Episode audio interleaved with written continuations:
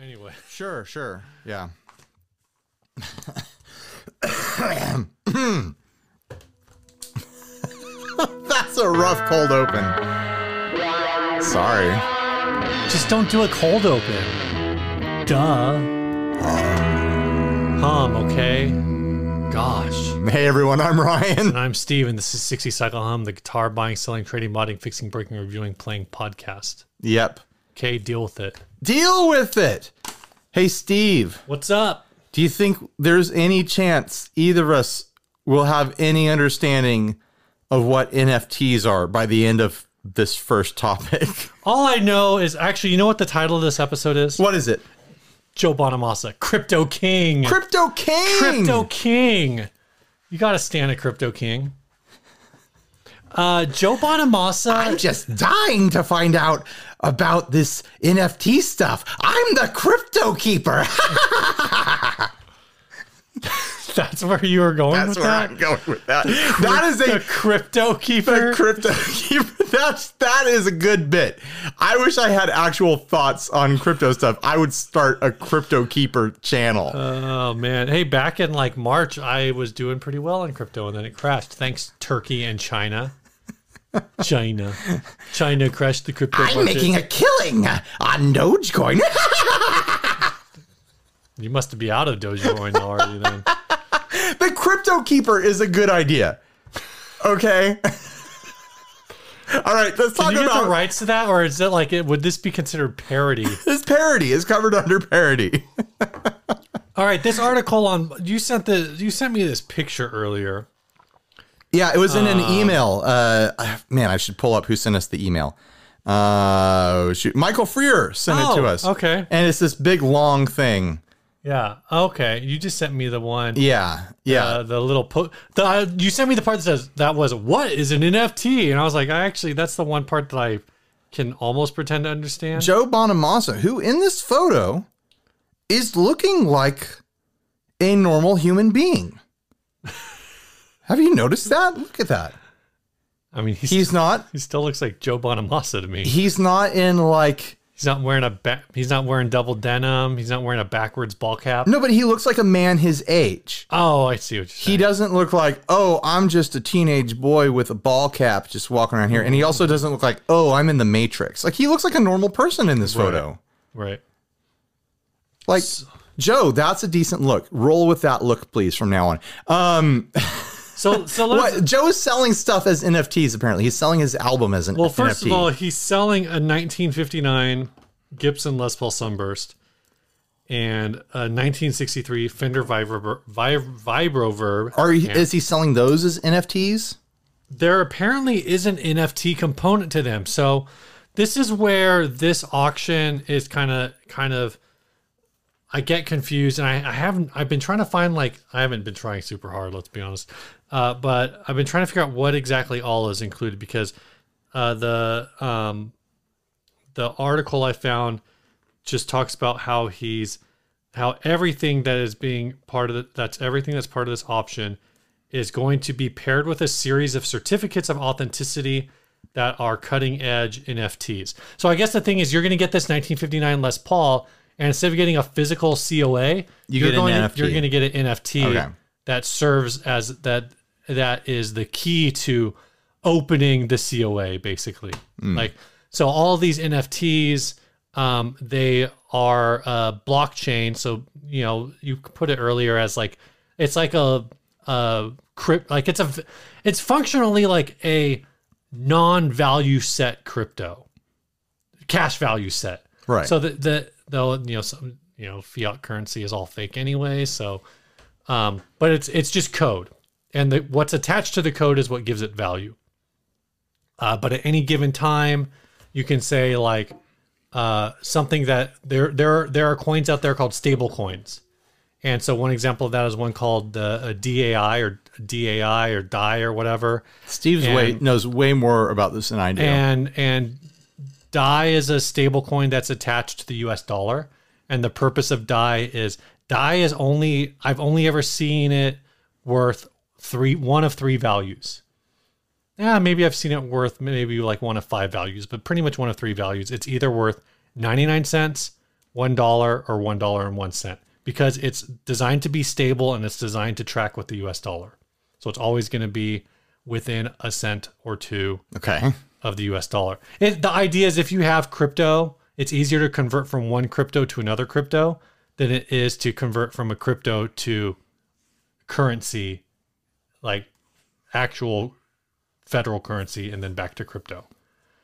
Doesn't matter. Anyway, how many viewers have we lost so far? All of them. During this conversation. So anyway, so with this NFT, you have something that is just a code that the value of it is variable because the value of it is based on whatever somebody thinks the piece of certificate of authenticity, right?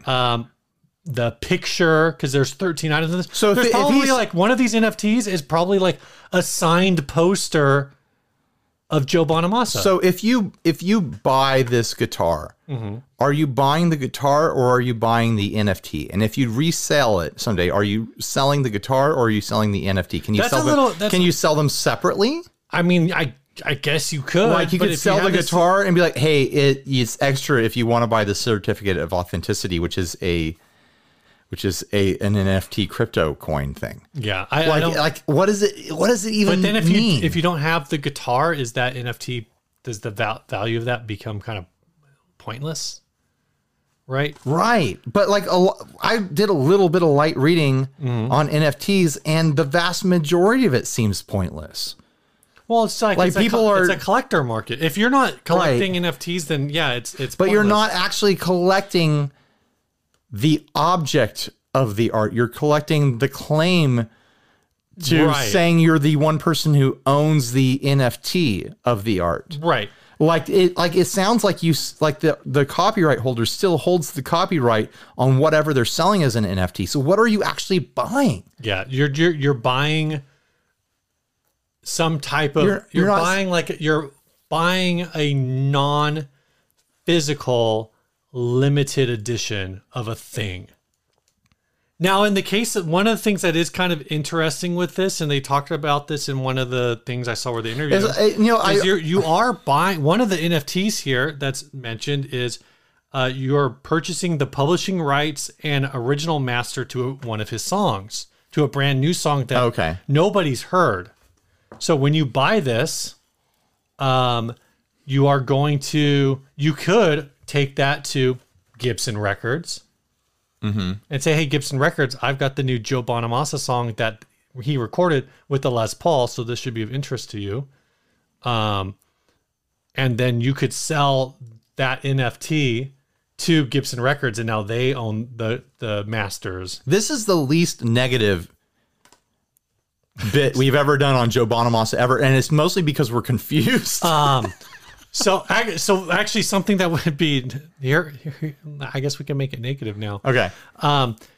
You find out who the most famous Joe Bonamassa hater is. Okay. You sell them the publishing rights to this song. Oh my gosh. And then they can do whatever they want. You know, this is like Scooter Braun owning the Taylor Swift masters. No, no, you could get into some chaos with this. Yeah. Like you buy the NFT rights, which apparently is the publishing rights, so it gives you ownership of the song and you own the masters. So you own the ability to license and profit off of this song. Yeah.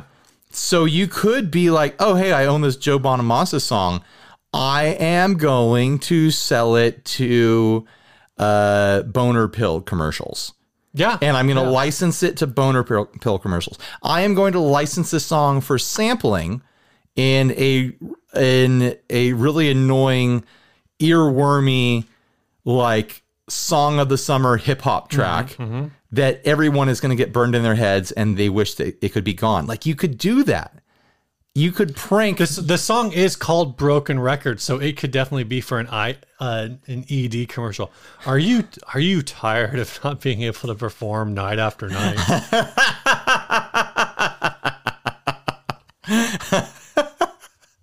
Now I feel tempted to go listen to some Joe Bonamassa songs to figure out which ones are secret code for erectile dysfunction. Oh my gosh. I'm willing to bet there's a lot more songs out there, not necessarily by Joe, There's a lot more songs out there than we realize that are secretly about erectile dysfunction. Now on to our sponsor, guys. Erectile dysfunction is a serious problem. That's why this week, this episode is brought to you by... What is the thing that's always being advertised? Is it Hims? Oh, Hims or Roman wipes. Roman wipes. I don't know if I've heard of that one. Yeah, it's like a topical version. My dick works fine for now, but who knows? Someday, maybe I'll be doing products trades for podcast sponsorships to make sure that I can raise the flagpole. So I will say I did some other reading on this. Joe Bonamassa is not the first person to do this. Can I sell my erection as an NFT? You could sell a picture of it as an NFT. That's the future right there. I mean, one of the biggest selling NFTs of all time was like a picture of the first tweet. Okay. That, like Jack Dorsey's first tweet. Wow. Like that sold for like $1 million or something. It sounds like we could sell podcast episodes as NFTs.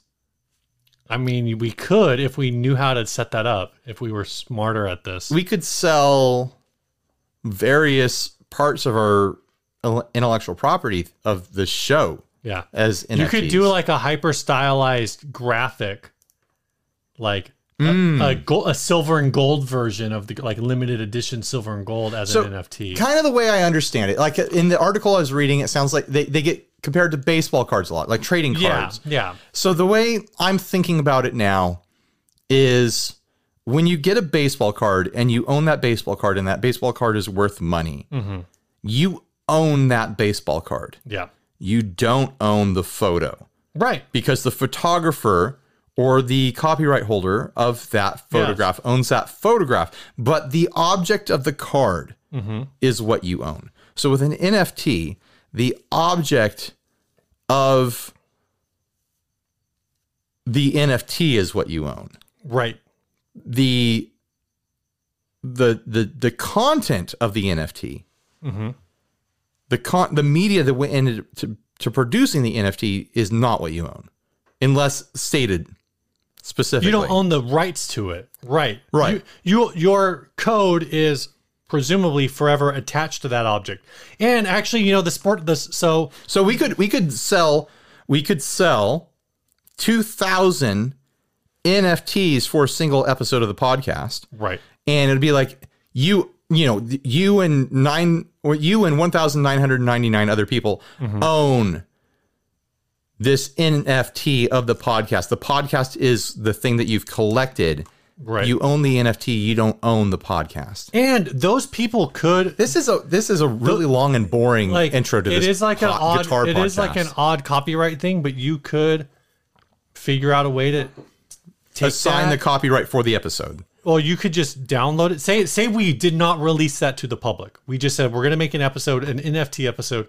You can only hear the entire episode if you get the NFT. Somebody could get it and distribute it, but all they're doing is undermining the value of their NFT. Because now everyone has it. Diluting what would be limited edition. And even then, depending on how you look at it, that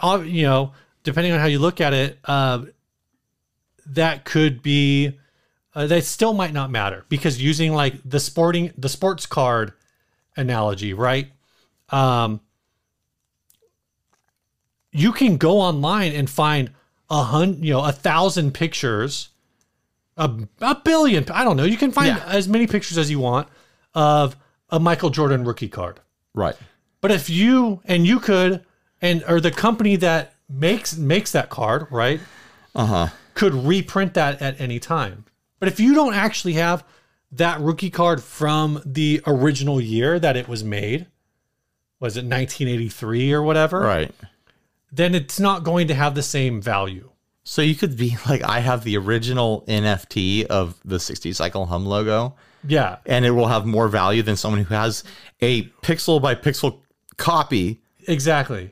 Because the code says that theirs is the original. Yeah. None of it makes any sense. It's nonsense. It's kind of weird, right? It's nonsense. It's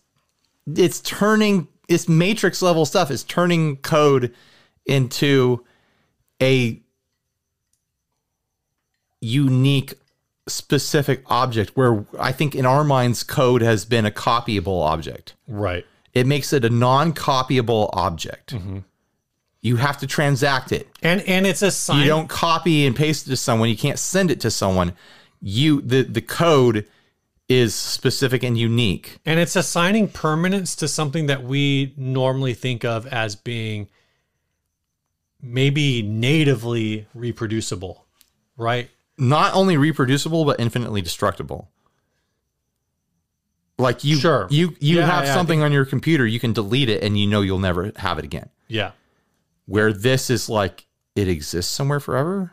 Well, if you lose your blockchain, then it's gone. It will exist forever, but you don't own it. No, now nobody owns it. Okay, so you can choose to destroy it. Yeah. So I could buy the Joe Bonamassa master and then lose the USB drive and then destroy the code. Yeah. And then no one would own it. Yeah, it wouldn't exist. Like, I mean, it would exist. The ownership wouldn't exist. But no, yeah, it would exist, but nobody would own it, and there would be no way to retrieve it. There are people out there who had crypto keys on USB drives that crashed, that basically lost like life savings because their crypto key is lost. They didn't have a physical backup of it. I hate this. I hate all of this. They didn't write the code down somewhere, so now they can't retrieve it. Can we just go back to like trading goats and wheat, please? Like, I hate this. This is so stupid. It's taken us 20 minutes to figure out how stupid this is. So the unique thing about this is it's been done by a few artists. Watch, like 2 days after this episode, I'm going to be selling everything I've ever made as an NFT, and I'm going to be able to retire. Oh my gosh. Kings of Leon. I'll still think it's stupid. Kings of Leon released their last album in an NFT format and generated $2 million in revenue. And I don't know if that was like an independent release, but that's like the weirdness. Now, maybe they probably would, let's see, $2 million. If it was like $10 a copy, like your normal Apple, I mean, I guess that's 200,000 copies. That's still a lot of copies. 200,000 copies. Someday there's going to be a virtual bank that, like, if the virtual National Reserve and the global economy is going to be backed by NFTs. Mm-hmm. It's going to be NFTs of gold. Like, this is the NFT that's assigned to this, you know, these objects of value, and the currency is based on this gigantic storehouse of NFTs, and it's going to make no damn sense whatsoever. What does it all mean? Well, let's talk about a guitar. Holy heck. 1959 Gibson Les Paul, right?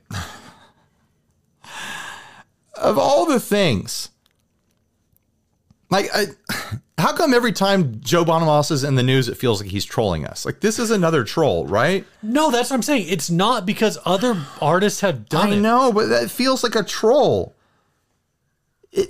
And like, they're like I said, they're some of the artists who have done it, like, are big artists. It's just a weird. I don't know that it's cool enough to like stick. I wish I had more Crypto Keeper jokes to pull me out of this deep depression I'm sliding into. Let's please talk about a guitar with naked women on it, please. Okay, fine. This is called Live Nudes. It was sent to us by Mike Stone, and it is quite the guitar. This is a Kramer Classic Series. It's been 2 weeks refinished. Oh, it's been, what did you say? Tweaked? 2 weeks. It's been. Oh, don't bother looking. You're not man enough. Go back to your boring little Les Pauls and Fender strap-ons. Is it spelled Les Paul? Les, L-E-S-P-A-L. Okay. You said it with a Z. I was like, is he trying to make a lesbian joke? Stop staring at this freaking awesome, incredibly amazing weapon of debauchery. This is a brand new, one of the kind, custom Kramer Pacer Classic. Ebony fingerboard, blah, blah. You know, it's got some high-end stuff going on. It's in poison pink. Or no, the tremolo is poison pink.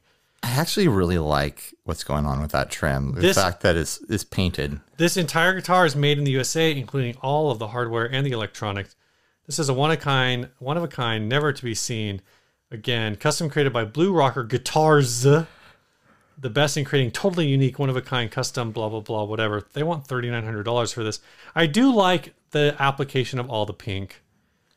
I guess this is an LED. Is this an LED fretboard? Is that how they? Yeah, there's some sort of lighting situation on the fretboard. I don't like the paint job on the body. Not even because of the ladies, but because of the ornate wallpaper thing is done really weird. Like the way the ornate wallpaper thing doesn't make sense to me. And then, I mean, the naked ladies are tacky for obvious reasons.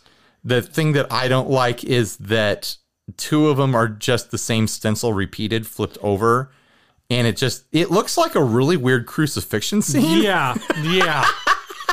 Like, this is a really weird Easter guitar. This looks like something that would be in like I don't know what it is about. It's because two they're silhouettes of strippers, and two of them are climbed all the way to the top of the poles with their legs sticking out in splits in the air upside down, right. And it's turning the stripper poles into crucifixes. But something about the way that that's done looks like a really dark scene from like a samurai movie. Oh yeah, totally. Like where it's like where, you know, the hero samurai is coming up on a village and seeing like the mayor of the village like impaled on a pike. Yeah. Like hanging upside down. If you don't know what strippers are, this could be really confusing. Most people know what strippers are, though, I think. I'm going to throw out something about this LED job on the fretboard. It's actually kind of fun. It says Live Nudes. It says Live Nudes. Yeah. This person is pro-nudity. He wants you to live nudes. Live nudes. The kerning on this is awful. Yeah, really, really rough kerning. I feel like on the nudes, it's okay. It's like very wide, and I still don't like how spread out it is, but at least it's even. It's the U. It's the space around the U. The space around the U is weird, but what I'm saying is the distance between the L and the I. The L and the L, that's rough too. This doesn't actually say live nudes or live nudes. It says Live nudes. It is kind of neat. If it's functional and it feels fine, it is kind of neat having the backlit LEDs that are in various colors across the fretboard. That's why there's I've been trying to figure out why there's a freaking power button. Oh, it's for the lights, dude. I think this would look better if instead of having the strippers over the pickups, if the strippers were actually like cut into the body and also lit up.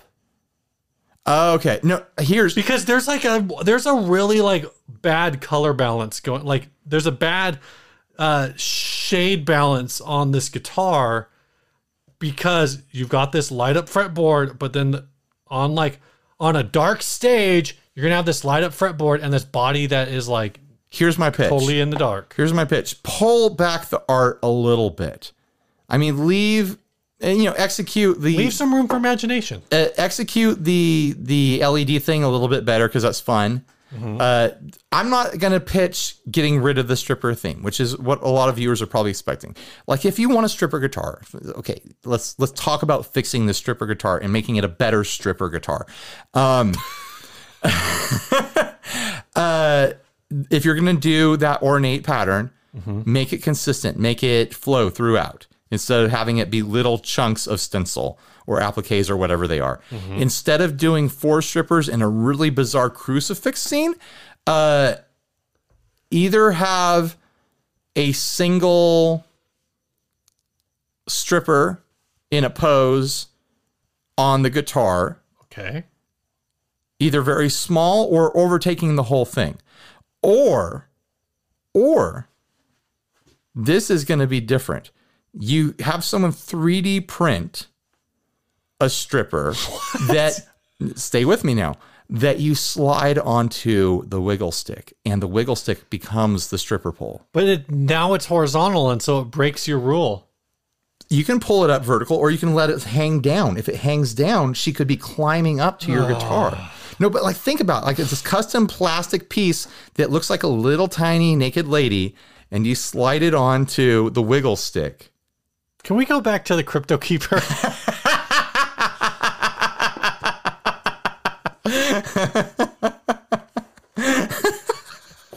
But I kind of... If the photos of this guitar were NFTs, how much would you pay for them? Oh my gosh, I'd throw $1 on the floor. The real crime here is that this guy wants $4,000 for this. Yeah. And of course, he's in Florida. You know what? I could understand $4,000 if the LED... Like, I could understand on a guitar that had the LED neck inlay thing done really, really well. Yeah. And it wasn't stripper themed. Like, if it was something else, something classy, something meant, like, something that meant something, that had some sort of cultural weight to it, other than this, like this guitar. Okay, follow me here. Okay, this I'm guitar. With you. Like, I could see like that, like something with that sort of execution being in the Boutique Builders booth at one of the NAMs. Eagle silhouette. Oh my gosh. Red, white, and blue finish. Instead of Live Nudes, it says Live Nudes. Live Free. Or Live Free. Live Free. How about this, Steve? Okay. Here's one. I'm going to pitch to you a custom guitar. Pitch it. With an LED fretboard that you would be like, hell yeah, that's worth $3,900. Okay. Next generation themed guitar.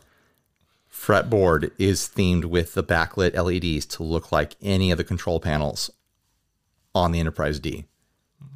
Now we're getting somewhere. Each one of the inlays is like a different LCARS button. Most of the fretboard is like black glassy finish.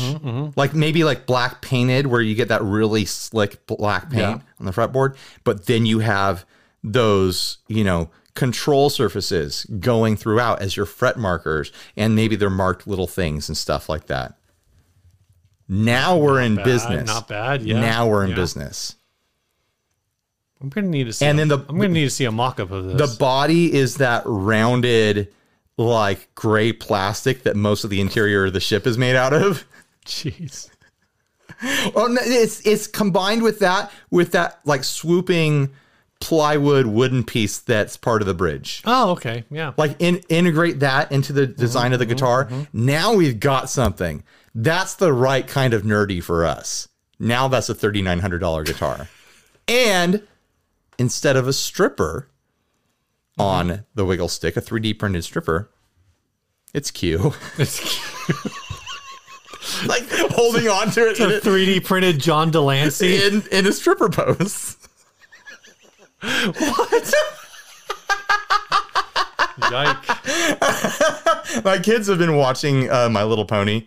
Oh, yeah, and he popped into it as a voice actor the other day. And my wife was like, come here, it's Q. Yeah. I'm like, yes, it is. He's real good in MLP. He's a dragon. MLP. The MLP. Well, he's not really a dragon.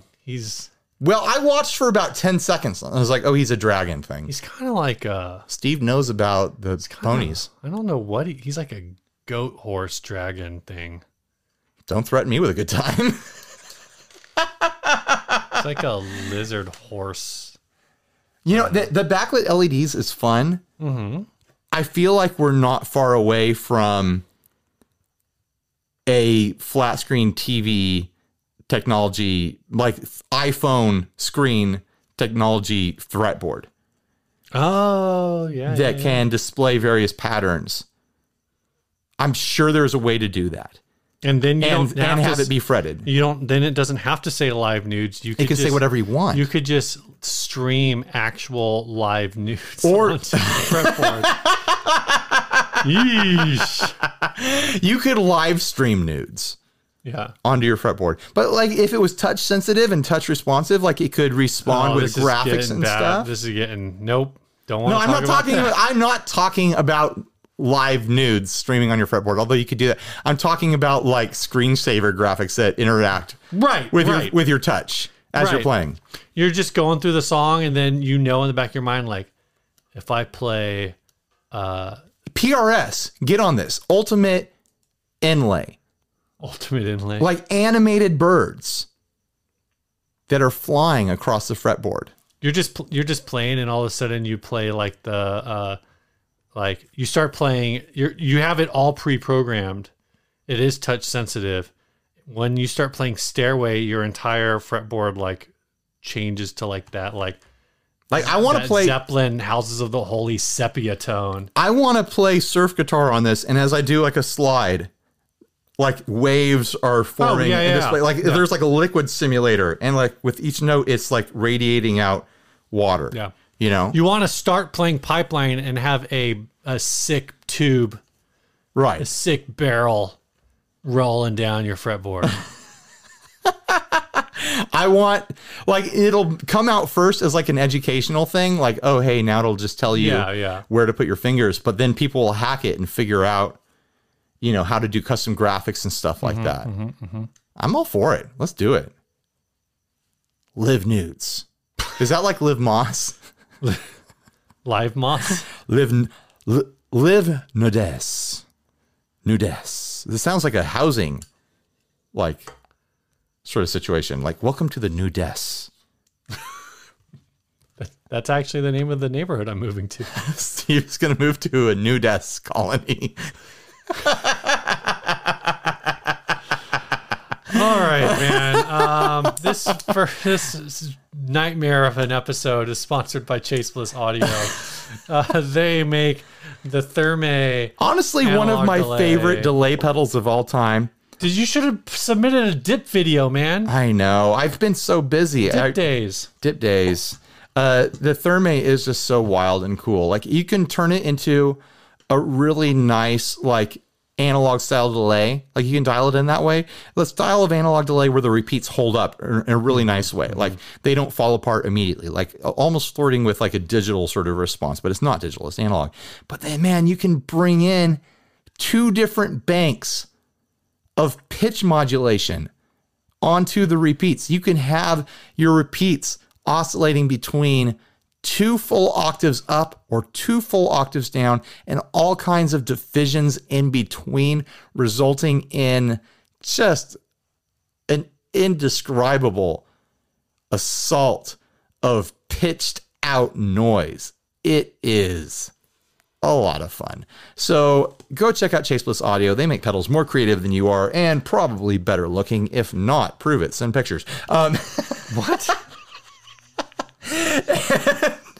And thanks for sponsoring the show yet again, Chase Bliss. We appreciate it greatly.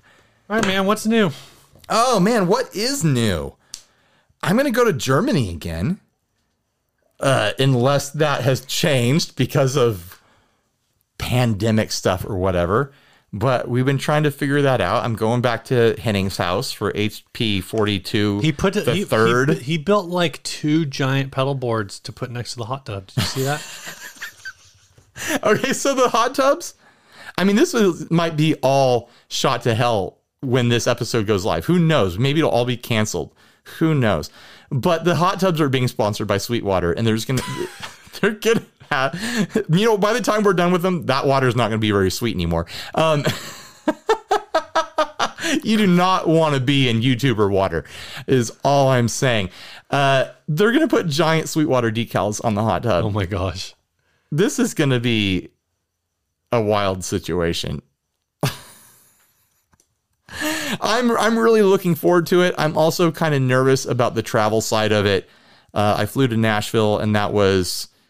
you know, like a 7-hour journey each way, including, you know, layovers and stuff. This is going to be a 16-hour journey each way. Good luck. Including layovers and ground travel and stuff like that. So ground control. I don't know if my body's ready, and you got to wear masks full time when you're traveling. Oh, really? On flying to Nashville, like my ears were getting raw on the top of the ears from the masks. Mm. So I need to figure out a mask solution that doesn't wreck my ears, because it started to become painful. Like, I don't care about the part on my face. Like, that's fine. Whatever. Right. I'm sitting still on an airplane, but my ears were really bugging me. Maybe you need to get... like ones that go around my full head or something? Yeah, I have one that it is kind of a heavier mask. It's like an all-cotton mask. Right. I mean, I don't know if it's cotton, but it's like it's all cloth, but it ties in the back. And I found those ones like super comfortable. Maybe I just get like a piece of fabric and I loop them behind my head. I mean, that's a thing. Like a lot early in the pandemic, a lot of people were...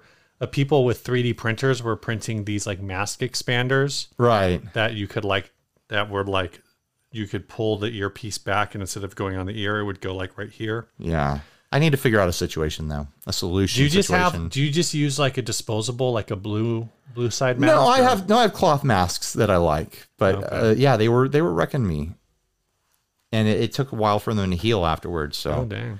I'm not excited about that. Probably just don't have the calluses because you don't have to wear them every day. I don't have to wear them very often. Like I'll wear a mask for an hour or two at a time. There have been a couple days where I've gone and done commercial video filming where I had to wear a mask for a full day. But I don't know what it is. I don't know why it was bothering my ears so much on the plane. It's because it's all recycled air. Yeah, maybe. Anything new with you?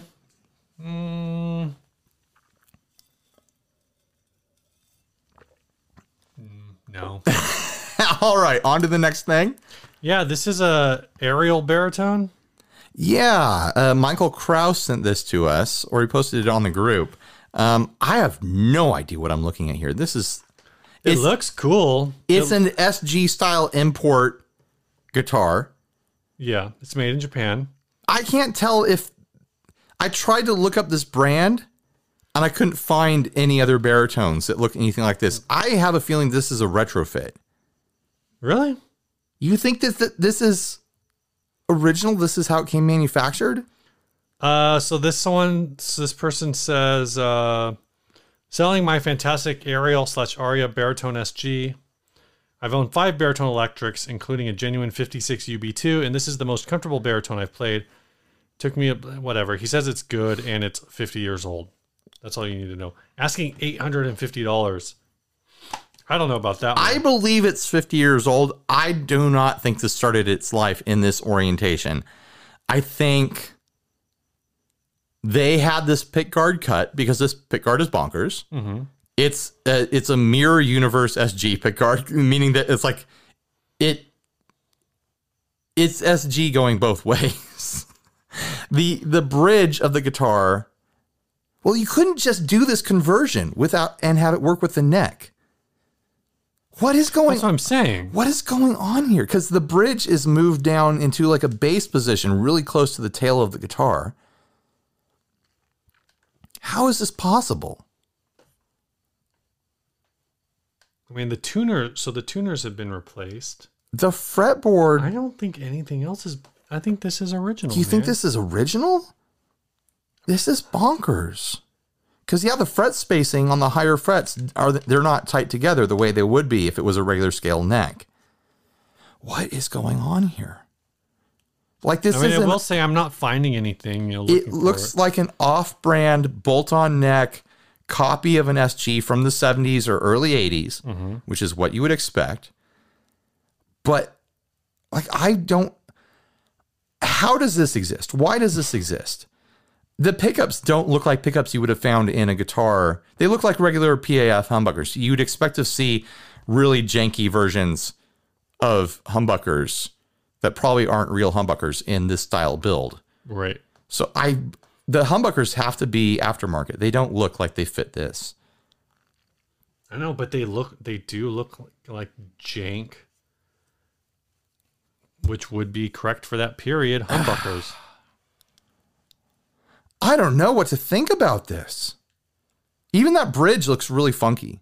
Like those giant bolts, the giant nuts on each side of the bridge is really funky. Yeah, that does look kind of odd. It's a wraparound tailpiece it's a non-intonatable, non-adjustable tailpiece wraparound bridge. I cannot believe that this is stock condition, but I'm also baffled that that neck exists, unless it started out as a bass. This could have started out as a bass. I mean, I'm seeing, so I am seeing Ariel basses. But yeah, I mean, that's a pretty hefty retrofit. That's like a decent amount of work. Here's how it could have gone. All they had to do is drill the middle posts. If it started out as a bass, it had 4 posts like that. I'll hold up the iPad. 4 posts like that. And then they had to drill out the middle, which is what people do on Dan Electro basses to convert them to baritone. Is they drill out in between the tuners to make a 3x3 headstock. So you have a 4x4 headstock and you drill out 2 tuners in the middle to make a 3x3, and it gives you even spacing. I think that's what happened. I think this started out as a bass. And I think this pickguard was cut custom for this. I don't know, man. I want this to be real. It's probably you're probably right. You're most likely right. All they would have had to do is recut the nut and drill for those tuners to convert to baritone. Mm-hmm. And look, you would expect on a Gibson style headstock like this for the tuner to be closer down here. Like the spacing is weird. It's spaced like a bass headstock. It's not spaced like a guitar headstock. I mean, I guess. The thing is like guitar. I feel like guitars from this era were such like they're so bonkers. They're so bonkers anyway.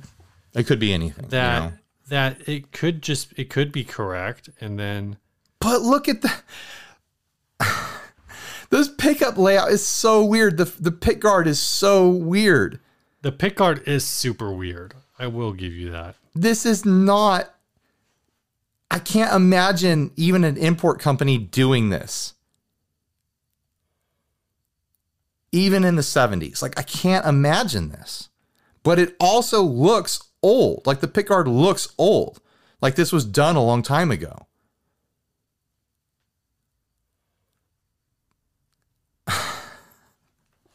What a weird one. $850, I have no idea. I doubt this thing plays, like, an $850 guitar. Yeah, when I look up Ariel SG, all I find are basses. I think it started out as a bass. I don't find any guitars. Now, if I take the word baritone out, I find a bunch of pictures of the vintage photos of the Little Mermaid. So that's not useful, right? Man, I want to be right so badly. I mean, if it was real, that would be radical. I do not think that this is an original layout. So you think... Go back. Like, is that one right there? Yeah. And actually, if you visit it, it'll probably take you to the reverb page. I mean, the knob, the control layout is the same, but they've put a new pickguard over the whole thing. Those bolts... I was going to say, those bolts are the same. Those bolts on the bridge are the same, but they put them on a wraparound bridge. Yeah. Can you send me that link? Sorry. Yeah, actually, I'm going to send you the link to the full ad. Thank you. You want me to airdrop it to you? Or you want just message it to me. Excuse me. Gross. What is that ad? What is it listed at? What's the price? $500. Yeah, this thing's not worth $850.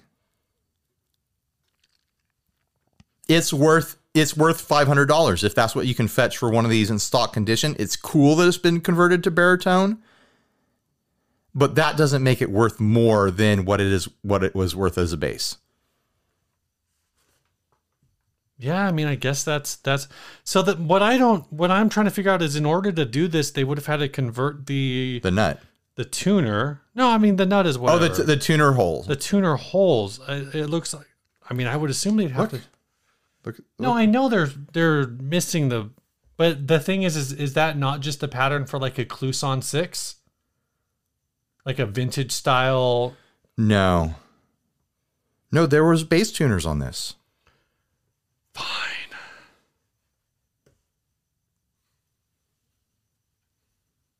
Oh, I see it. I see it now. Well, that's very disappointing. I want to live in a reality where they were making baritone guitars this way in the 70s. Like, that is a cool reality. But yeah, we can definitely see they used the nut posts from the original bridge and they fashioned them through a wraparound bridge that they found. And because the original bridge wouldn't have been able to deal with, it wouldn't have been able to host a baritone layout. And then they just cut a giant pick guard. And yeah, and the routing was already there for the pickups because it had the giant neck humbucker and then it had the smaller mini bucker in the bridge. Mm-hmm. So they probably had to remove a little bit of wood for that humbucker. Or maybe it's a great big swimming pool route under there or something.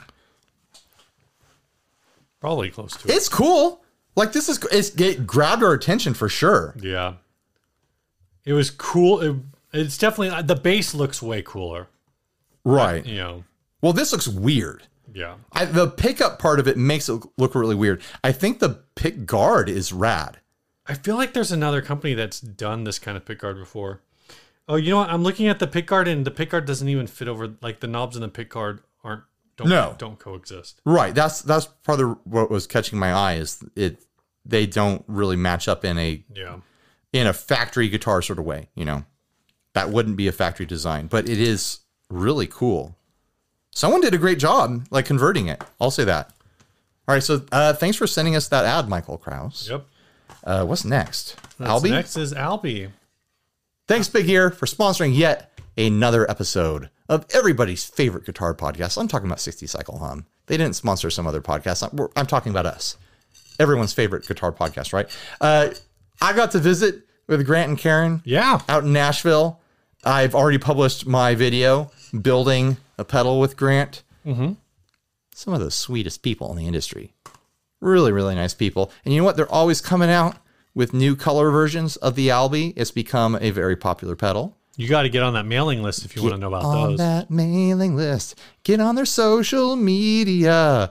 Make sure you know when they drop those hot new colors of the Albi, the pedal everyone wants and loves. It's a really cool pedal. It's a curated multi-effect. Go look it up. I've got a demo for it, so do other channels. It's cool. No big deal. So huge thanks to Big Ear Pedals. Yep, head on over to bigearpedals.com. Get on that list. Check out what they have for sale right now. They're working on some batches of some stuff. I was talking to Grant the other day. Mm-hmm. So yeah, go check them out. They got fresh batches of pedals in the oven about to come out. You can smell them across the street. They smell good.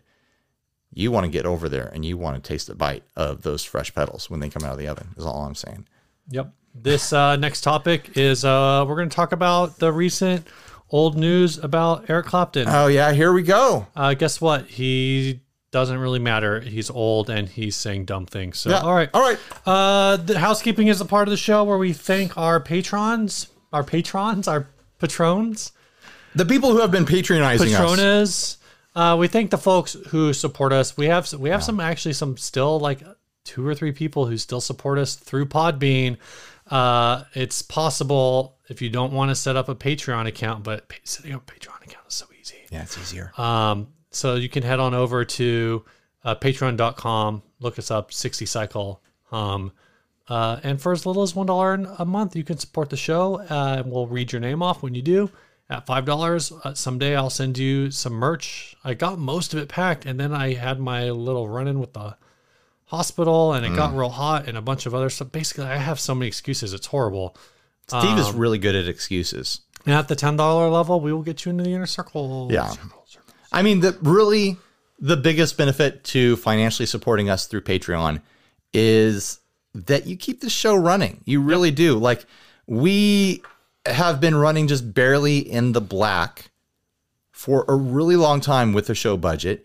And that's not because we're bad with money. It's because there's real costs involved with running all of this. We use that money to buy equipment, to pay for travel. I bought breakfast for everyone that stayed in the SummerNAM podcast house. Wait, if I would have gone to SummerNAM, I could have gotten free breakfast. Oh, man. I mean, they did it as a joke. I went to the bathroom. I came back and they had put all their receipts in at my seat. And I was like, you know what? It's on the inner circle. And it was a really nice treat. Like, it was a great breakfast, and it was really appreciated. And a lot of those people that were there having breakfast were in the inner circle. Yeah, that's actually true. So they'll pay it off in about 2 months. I think I think most of them were. 3 or 4 of the people were in the inner circle. It makes things like that a fun no-brainer. It means that we're not going into debt running the show. And that makes this show sustainable. So huge thanks to everyone who supports us through the Patreon. It means a lot to us. And someday, maybe that'll all start to disappear. People won't be interested. And, we'll naturally start to pull back what we do here. But for the time being, it's afforded us the opportunity to do a lot of really cool things with the show. So thank you, everyone. It was not too long-winded. Yeah. You know what? They deserve a long-winded thank you. They really do. Because it's incredible. It honestly is incredible how much support we get.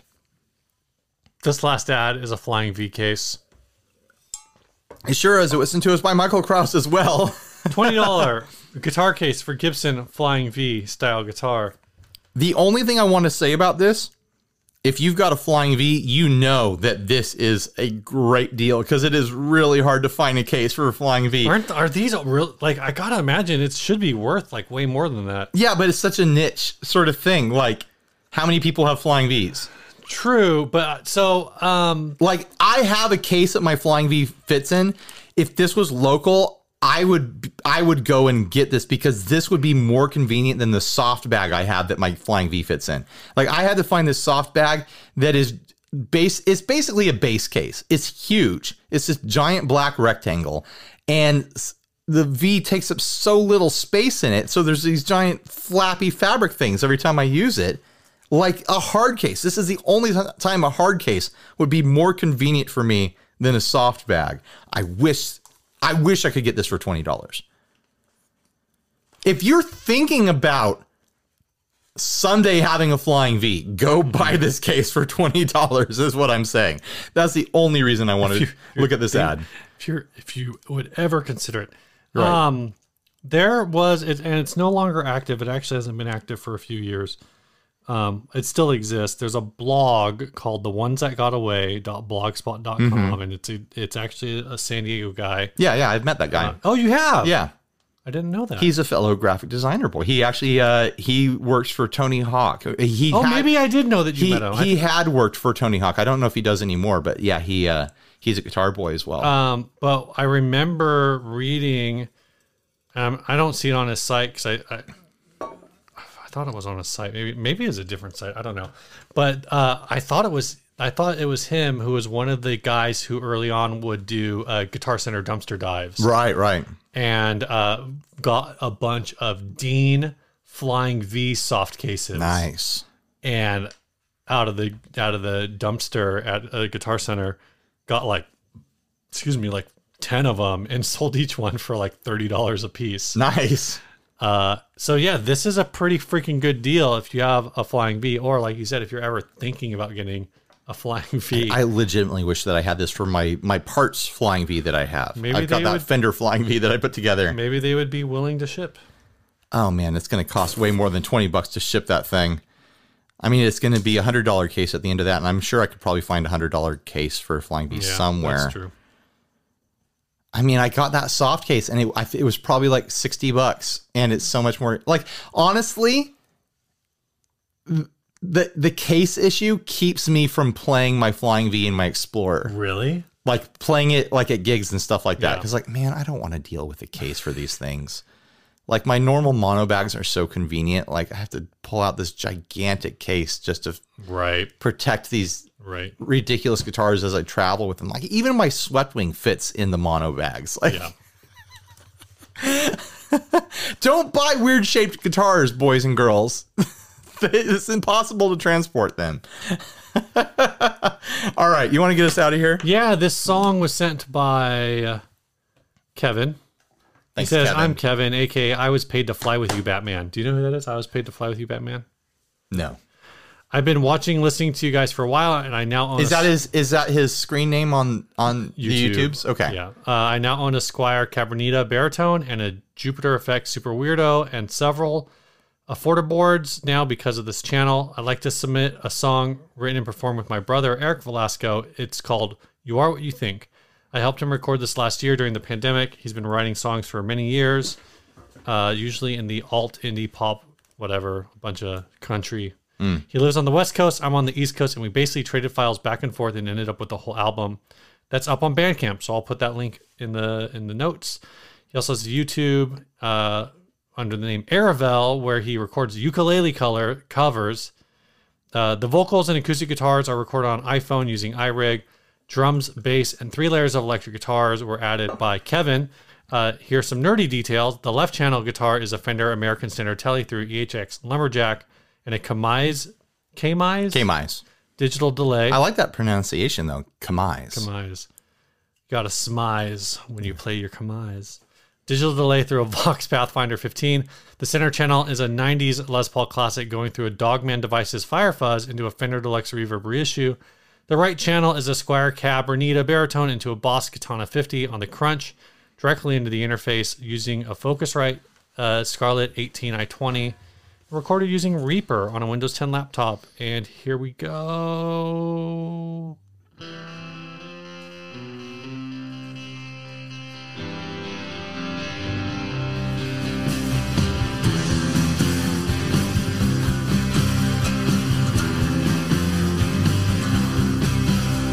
Just for the record, I called your bluff. I don't remember you being this tough. We all gotta find our place in this world. It's the little things.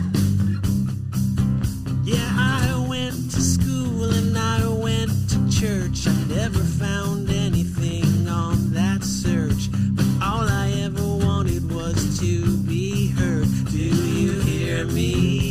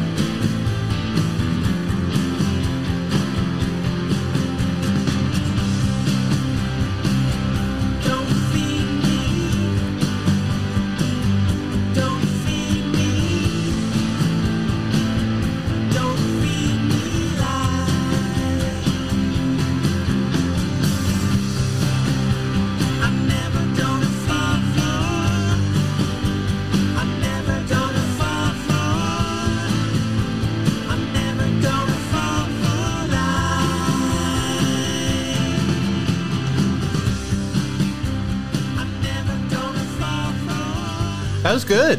Yeah. Like, my point of reference for almost anything is the music I listened to in the 90s. Like, that could fit in really nicely in kind of like a Harvey Danger, Owsley, Fountains of Wayne style playlist. Oh, yeah. Yeah, Fountains of Wayne is a good call. Yeah. Like, it's got that kind of, like, introspective power pop kind of, like, emo adjacent sort of feel. Emo alt adjacent, you know? That was great. Thanks for sending that in. Yep. Bye, everyone. See ya. Stay grounded.